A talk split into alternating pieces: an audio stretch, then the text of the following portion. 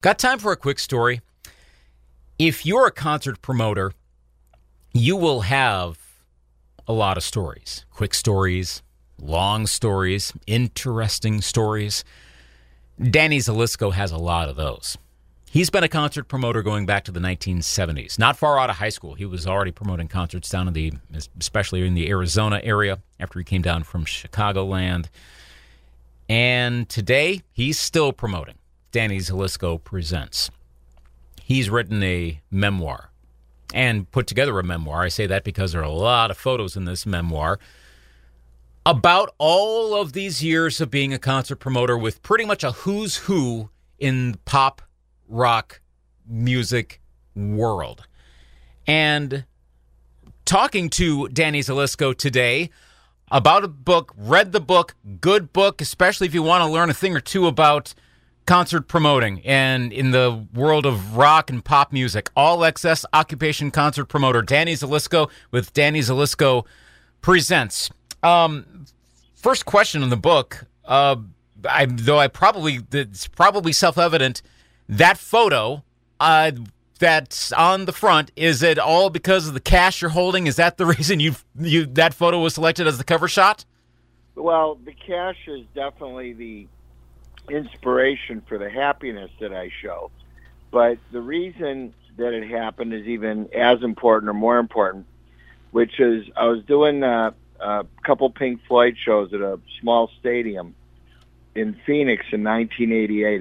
It's when they did their comeback without Roger Waters and the Momentary Lapse of Reason tour. And my security guy came to me one day and said, "You know, you've only got parking for 2,500 cars at the ballpark, and you're going to need around 7,500, 8,000 cars because you average somewhere around 3 people per car." And we had 25,000 people a day coming. So he went out. He asked me for $10,000 in cash, and he went out and he rented all the local parking lots near the park. And then we set up shuttles and security and lighting and all that stuff for the parking lots. And after the show, there's 2 shows. After the second show, they came over with these 2 boxes. They were cassette boxes full of cash, and I was overjoyed. Hmm. Speaking of bands that will go out, they'll reunite. Of course, you have the chapter in there, and the photo, of course, comes up around the Roger Waters and Pink Floyd sections a little bit over the ways into the book. And recently we heard about Genesis announcing their tour dates in the United States. I was listening to a podcast from Rolling Stone talking about how it's one of the first big-name acts that are starting to put out tour dates post-pandemic. Your thought on this wave coming out, and I was listening to you in a podcast earlier today about how bands are going to be going out and guarantees and what years and such. What's your take on that band in particular, about Genesis announcing that and other bands, though there are others saying 2022? What's your opinion on the state of groups, singers, artists, bands going out, the big names going back when they feel comfortable as the pandemic hopefully is starting to come to a close? Well, you know, you've got a ton of shows that were postponed and subsequently moved around on the calendar over the last 14, 15 months. So you've got all those groups that are, you know, trying to hone in on dates and finally give people those shows. And then you got a whole lot of other bands that, you know, weren't on sale or hadn't announced their touring plans last March for the rest of 2020. So I think for a while there's going to be a real glut of a lot of really good bands touring who have been chomping at the bit to get out, and there's a lot of fans that have been sitting on tickets for months and months and months, over a year in some cases. So, you know, it's going to be an interesting time. I think the most fun we'll have is when you're sitting there with tickets for a show and somebody else plunks another show on top of you. Hmm. You know, I mean, I'm having that happen in a number of situations. I have no idea how I'm going to be able to be at these shows. Right. I mean, there's something in Milwaukee, and there's something in Chicago, and there's something in Phoenix, and we'll figure it out. I was gonna say this seems to be a particularly, dare I say, unique, because it's unlike any other time in the history of pop rock promoting of all this coming out all at once.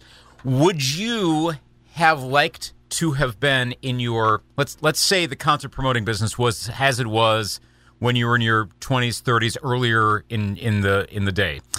Would you have wanted to be in that role now with, like you said, all of these bands and all these tours all being booked almost all at the same time, this whole wave coming all at once? Or is it one of those you go, okay, all of you are in this right now, you take care of a lot of that. I know you're still obviously in the industry, but for the younger folks, be like, you take care of that, you figure this out. Yeah, something like that. So, it's what they call a cluster, you know. Yeah. Look, here's the bottom line. We've been all waiting, wanting, hoping, whatever, to be done with restrictions. You know, if the biggest problem we have now is which pop shows we go to on any given night of the week, that should be our biggest problem ever. Right. You know, so I'm happy to see that the big news really here is that people should be either doing their vaccinations or being safe and remaining careful. We don't want this thing to come back, and in the meantime, we need to resume our lives and get on with it. And you know, I'm not one of those people who say, "Oh, it's lucky that happened." We got a really good look at how lucky we are, to realize this is over and move on. Well, we should be able to expect a few things in life, and one of them isn't for a pandemic to sweep over us and do the damage that it's done. Let's hope the adults in charge, look after these kind of things better than they did in the past, because I think a lot of this should have been avoided. But that's another story altogether. Mm-hmm. There's lots of stories in your book. I just happen to have up in front of me, because it was going to be one of the questions. I'm at chapter 26. Where's the cheese tray? Right. The food. I love the cheese tray. Oh gosh, that's just great. It's classic, and yeah, all of the writer stories. And you have the full writer at one point in the book. What was the best catering backstage at any show you ever were a part of? Very difficult to say. I mean, look, when you're in the arena shows or the amphitheaters and so forth, I mean, there's like $10,000 to $15,000 budgets in the show for catering, and that includes breakfast, lunch, and dinner for up to 125, 150 people. So I mean, these people that work in the upper echelon, the true stars of the business, they take care of their crews and their staffs in general very well. And they know that feeding them really good, healthy food isn't cheap, and it's important for everybody to eat well while they're on the road. The thing that people don't exactly understand is that when the artist asks for, the 5 or 10 page menu for Monday, Tuesday, Wednesday, 7 days a week, you got to change those things up all the time. You don't want people getting bored, just like at home. You don't want to be bored eating the same stuff every night. So a lot of care goes into those catering riders, and it's basically like your mom, and they're coming home, and you got to feed them and send them on their way. And the band usually ends up paying for all of that stuff, unless the show doesn't sell, in which case it's my problem. Mm-hmm. It's one of those kind of things where you want to make sure the show does well, because you want to pay for all the bills it takes to pay for the show, including the rider and the catering and all that stuff. But, if it shows up and you don't see a lot of people in the show, speak kindly of me after I'm gone, will you? There are a lot of situations you would find yourself in the book. and suddenly got to bail out a situation here or go take care of this here. Of course, the great story with Mike Tyson and Whitney Houston. There's that. I mean, the stories galore. And we won't go back into them because I want people to actually read the book and read them there. But suffice to say, a lot of times you find yourself actually having to be on stage. When you're in the highest pressure situations, whether that was going on stage to talk to the crowd to explain something, or you have to go up to someone who is very significant and or is going to explode depending on what happens, what you describe actually doing that. What are you feeling at those highest pressure moments, to what we think are high pressure moments? Do you get in like a zone? Do you feel what the nerve level? What is that like when you're at the most important part? Because everything relies on you to take care of that situation. Well, are you talking about that Andrew Dice Clay thing? Well, there's that one too. Yeah, and maybe it depends, you know, artist to artist or situation to situation. You know, yeah, I know where you're going with that. It's pretty simple, like. When you're in one of those moments and you're in the center of it with the manager or an artist or an audience or the act, whatever, things just kind of have a way of taking on their own energy and their own life, and you just have to respond to it. You have to be honest with it. You have to be real about it. You have to be totally realistic and rational. And like in one case, I did a show with Andrew Dice Clay and Bill Maher, and Andrew said he would open for Bill because Bill wanted the headline. I said, Dice, that's not a good idea because he's so raucous. And this is, I don't know, 20, 25 years ago, whatever it was. And Andrew did a great show, and the people didn't want him to leave, so they kept chanting his name all the way till the time that Bill Maher got on stage, and they chanted him right off the stage, Dice, Dice, Dice. And he left, you know, I mean, he was leaving, and I had to go run out and stop him in the car and go, you know, where are you going? What are you doing?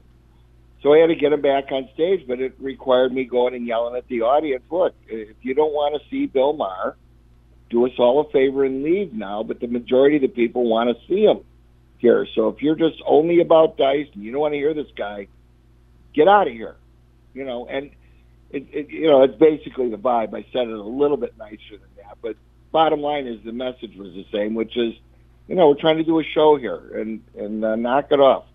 You never want to be in a position to have to talk down to an audience like that. But on that particular night, they had it coming. It was like they were bad. It was like they were bad kids who broke curfew or something. I mean, it was just weird. But that stuff happens. I mean, another time, Carlos Santana was yelling at me because it was raining outside, and I look at him. I go, you know, I can do a lot of stuff. But the rain, that's above my pay grade. You know, what do you want from me? Come on. And then it stopped. It was beautiful. He goes, see? All you had to do is talk about it. Nice. If you had been able to read music, how different is your life going back with Frank Zappa at that moment? Well, you know, it kind of changed everything. For me, because it definitely made me perish the idea of ever doing any kind of performing or anything like that. That just really cemented it shut. When you have an opportunity to be in a band just because they like you and all you have to do is be good at it, well, that isn't enough. Plus, you have to read music, and I wasn't able to do that, so I didn't get my shot at that. But that's what made me end up doing this. So, I don't know. I guess it was a win-win. And you can play music. I mean, you're what musician that you've seen, and if, I mean, play drums, and obviously you did the percussion thing on stage with Santana. But what musician most impressed you? Where you went, okay, I understand that from a musician perspective, from someone like you who's very much involved with music, and you watch them on stage, and most impressed you to the point of going, wow, what am I actually watching here? Who left the most vivid impression on you? Well, I mean, there's a lot, obviously, but the one who I just love watching is Jeff Beck. Jeff is always creative, always interesting, always innovative, always fun. And I really enjoy seeing what he does. It's always different and new. I mean, it's like if that isn't enough reason for you to put down a guitar and take up drums or another instrument, I don't know what is. I've always found him to be somewhat of an underrated guitarist just because there's not like Clapton or Page. You can immediately associate them with either a massive hit single that they did or obviously a band like Led Zeppelin. I mean, Jeff Beck is on a bunch of classic songs. But even I've been following pop rock music pretty much my whole life. I had to watch that documentary on him a couple years ago, or was it last year during the pandemic, to really realize it. And I came out of that going, my gosh, I didn't know. I knew who Jeff Beck was, but I didn't know. And you really have to watch what he does. I see where you're coming from on that. He is an incredible, just mind-blowing guitarist. Well, you see, with him, and there's, you know, people draw a lot of comparisons to Page and Clapton with them because they were associated, not all at the same time, but they were associated with the Yardbirds for years. And Jeff and Jimmy, you know, a lot of people don't realize that Jeff and Jimmy were going to start a new group called the New Yardbirds. And then Jeff got in a car accident, and he couldn't play for a while. And Jimmy went on and changed the name of that group to Led Zeppelin. So Jeff would have been involved in Led Zeppelin, which would have changed the way Led Zeppelin sounded. I assume even better, if that's possible, probably. But then, you know, that human thing took over, and Jeff was sidelined, sadly, for a while. He got hurt really bad. And, you know, the thing with Jeff is he's like more extreme, I think, as a guitar player than both Eric and Jimmy, but Eric and Jimmy created somehow more commercially palatable music over the years, which doesn't make one better than the other. It just makes it different, and the most people's ears aren't necessarily set up for the shredding that Jeff does. I mean, you have to kind of almost be a player with Jeff to fully appreciate and understand the precision and the composing and the speed and just the mindfulness of playing, where the other guys who have all of those great same characteristics manage to hone that music into songs with the singer and words, whereas Jeff's stuff is primarily instrumental. So it turns out to different strokes, you know, that's all. Exactly. Speaking of artists that maybe didn't get the attention that they did, you have a good number of references, and I apologize if I'm mispronouncing the last name, but up here in Wisconsin, I had never heard of him. Outside of Arizona, Jerry Riopelle? Riopelle. Okay. Jerry Riopelle. Yeah. And yeah, that Jerry was fantastic. He was one of those guys who was a local area guy in Phoenix, much the same way Bob Seger was around Detroit in the Midwest, much the same way Jay Giles was up in Boston, same way Michael Stanley was in Ohio. Mm-hmm. They're like regional stars. For whatever reason, they don't or take a long time to break out of their local area. And Phoenix became Jerry's local area. He wasn't from there. But for whatever, well, the reason that I, you know, as I recall, that he caught on so well was he had a really, really strong radio station there called KDKB that was legendary in the 70s. And they broke hundreds of acts in that market when there was just a music audience there that they helped develop by way of the great music that they played and the format in which they did it, where every time you turned on the radio, you didn't realize it at the time, but it was so good. I mean, that, you know, like you would hear Gene Clark from The Birds doing the No Other album. You'd hear Sop with Camel. You'd hear The Move and the Electric Light Orchestra. Then you'd have Roy Wood albums. So they would play all the stars from all these great bands when they had solo efforts, unlike today. I mean, Stevie Nicks puts out a brand new solo album, and nobody plays it. You know, it's because radio has been, completely taken over by corporate and big business, because they're such valuable properties, but they don't adhere at all to what they're supposed to do in their respective markets, especially when they own more than one station.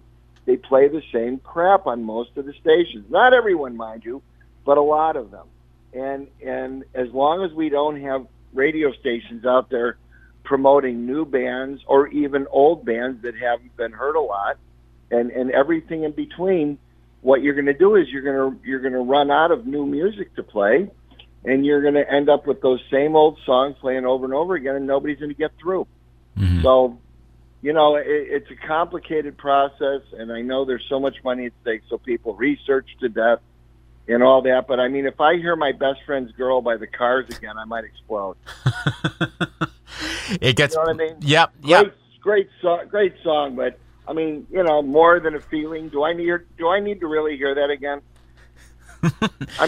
They're great songs. Play it before a concert as warm-up music. That's a nice time to hear that, and Freebird and all these overplayed songs, because there's so many other songs out there people are dying to hear, and they don't even know it half the time. Yeah. What other acts do you think could, whether you worked with them or just knew about them, what other acts you think could have been big nationally and for whatever reason just didn't get there? Well, it's not even that. Take Wilco. Mm-hmm. What a great band Wilco is. I don't know if you've ever seen them or not. They're great live. They get very, very little airplay anywhere, yet they have a very large and loyal following. But think how big they would be if they got played on the radio. Yeah, and I'm not saying, and I've been in so many of these conversations with radio programmers and program directors and music directors and all that stuff, and it all comes down to research and recognizability, but that's not what radio's supposed to be there for. Radio's supposed to keep you up to date and hip and, news-wise, music-wise, everything. I don't know. The news is old. So is the music. Not everywhere, though. I'm going to always say that, not everywhere. There's a lot of really good people out there. I'm just saying as a whole, I think to keep the music business healthy, you need to keep pumping in, new sounds and mixing them with other sounds that people have missed over the years. There's so much great music out there that we're not hearing. That's all I know. Of the new acts out there, singers or bands, which ones would you be most excited to work with? And maybe you will get the chance. You never know if something just breaks the right way. But which bands out there, up-and-coming acts that maybe people don't necessarily know of outside of a regional area, are on your radar, if any? Well, I'll just mention one that I've become really good friends with recently and really nice people. It's a three-piece rock band from Phoenix called The Black Moods. Mm-hmm. They've got a brand new album they're just dropping right now, and it's not like what you would call the punishing hard rock of like a lot of bands are doing. It's not speed metal or anything like that, but it's just, I would say it's heavier than a Greta Van Fleet without the Zeppelin type of analogies or Zepp posturing, which I enjoy, by the way. I think they're fantastic. Mm-hmm. But the Black Moods are a young, not terribly young. These guys are probably in their mid-30s, early 30s. Great rock band from Phoenix. Check them out. Do you think Phoenix ever had or has a particular music sound / scene? Sort of. There's groups like Roger Klein and the Zubia Brothers, Pistoleros, Gin Blossoms. I guess there's kind of a dusty cowboy kind of LA folk rock music scene sort of a thing that's been there over the years. And then you also had Alice and the Tubes for the more exciting rock side of it. I don't know that there's ever a Phoenix sound per se.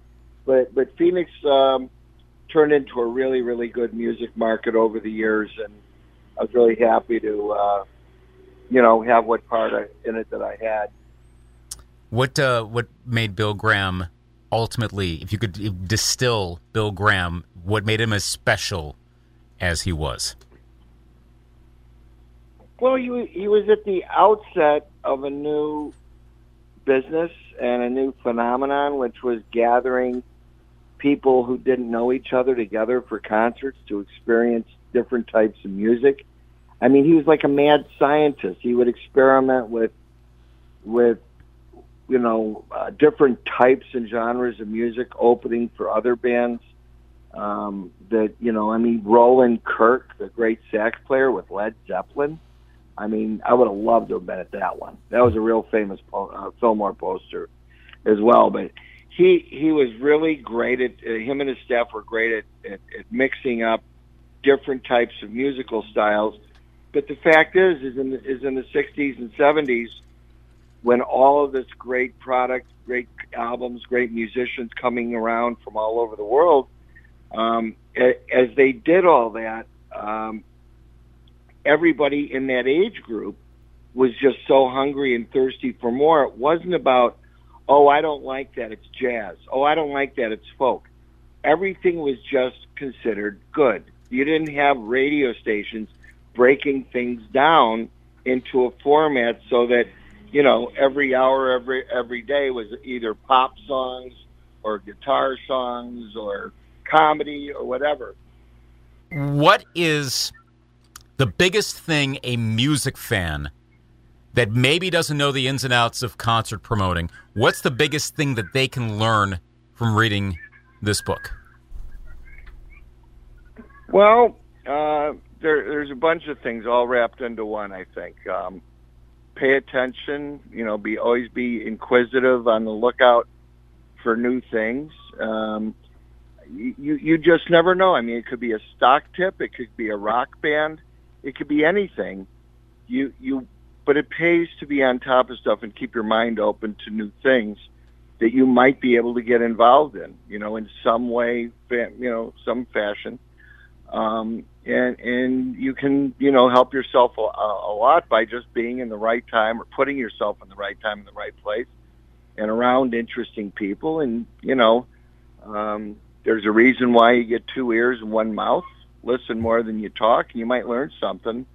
I know that I was shushed any number of times enough until I realized, you know what, they're right. I should just shut up. I'm an idiot. I'm going to learn something from the masters that I'm hanging around here. I got to spend a lot of good time over my years with a lot of really smart, influential people that I didn't know all that about them at the time. I just knew that I liked them, and you can learn a lot from people that you're not going to find out from school books. You know, not that I'm saying anything bad about school or school books. It's just that there's more to it once you get your ABCs down when it comes to getting into business. And the bottom line for the whole thing, really, what I'm getting around to is if there is something that you like, learn more about those things that you like and examine what are the entry levels of getting into something that you'd like, that you could see yourself participating in beyond just a passing fancy or a hobby. And you can find yourself in the thick of whatever you want, but you got to stay with it. Mm-hmm. Gotta stay with it. It's worth a read, and anyone listening, give it a read. Lots of great photos, lots of great stories in there. All excess with the $, occupation, concert promoter, Danny Zelisko with Danny Zelisko Presents. It's been an honor to get to talk to you with all the music history you've been involved with and are still a part with. Have a good time in Hawaii, and we'll see you literally and figuratively down the road. Excellent, man. Thanks for having me on your show. I appreciate it. Danny Zelisko, you got to read the book. It's a good book. He has been involved with everyone. Not literally, but it sure seems that way. Based on the photos and the stories, all excess, occupation, concert promoter Danny Zelisko. You can learn more at the Danny Zelisko Presents website, which is dzplive.com. They're on social media as well. Danny Zelisko on social media as well. You can see what they're doing, what he's up to, and see what's going on in the concert touring industry. It's going to be an interesting one over the next few months and years from the point of this particular taping. This has been the latest edition of Got Time. For a quick story, thanks to Chipster PR for helping to set up this interview. Thanks to Greatest Hits 98.1 Radio in Eau Claire, Wisconsin, where I work, for providing the facilities to do these interviews. You can listen to and, in some cases, watch these interviews at greatesthits981.com. Go to our features page. Go to our interviews page. You can see right below the features page at the top of the website. You can go to our YouTube channel for Greatest Hits 98.1 as well and listen to and watch a lot of these interviews. You also can find Got Time for a Quick Story on a lot of podcast platforms. Subscribe and rate this, preferably higher. That will spread the word around about this podcast. Got Time for a Quick Story. I'm Luke Anthony.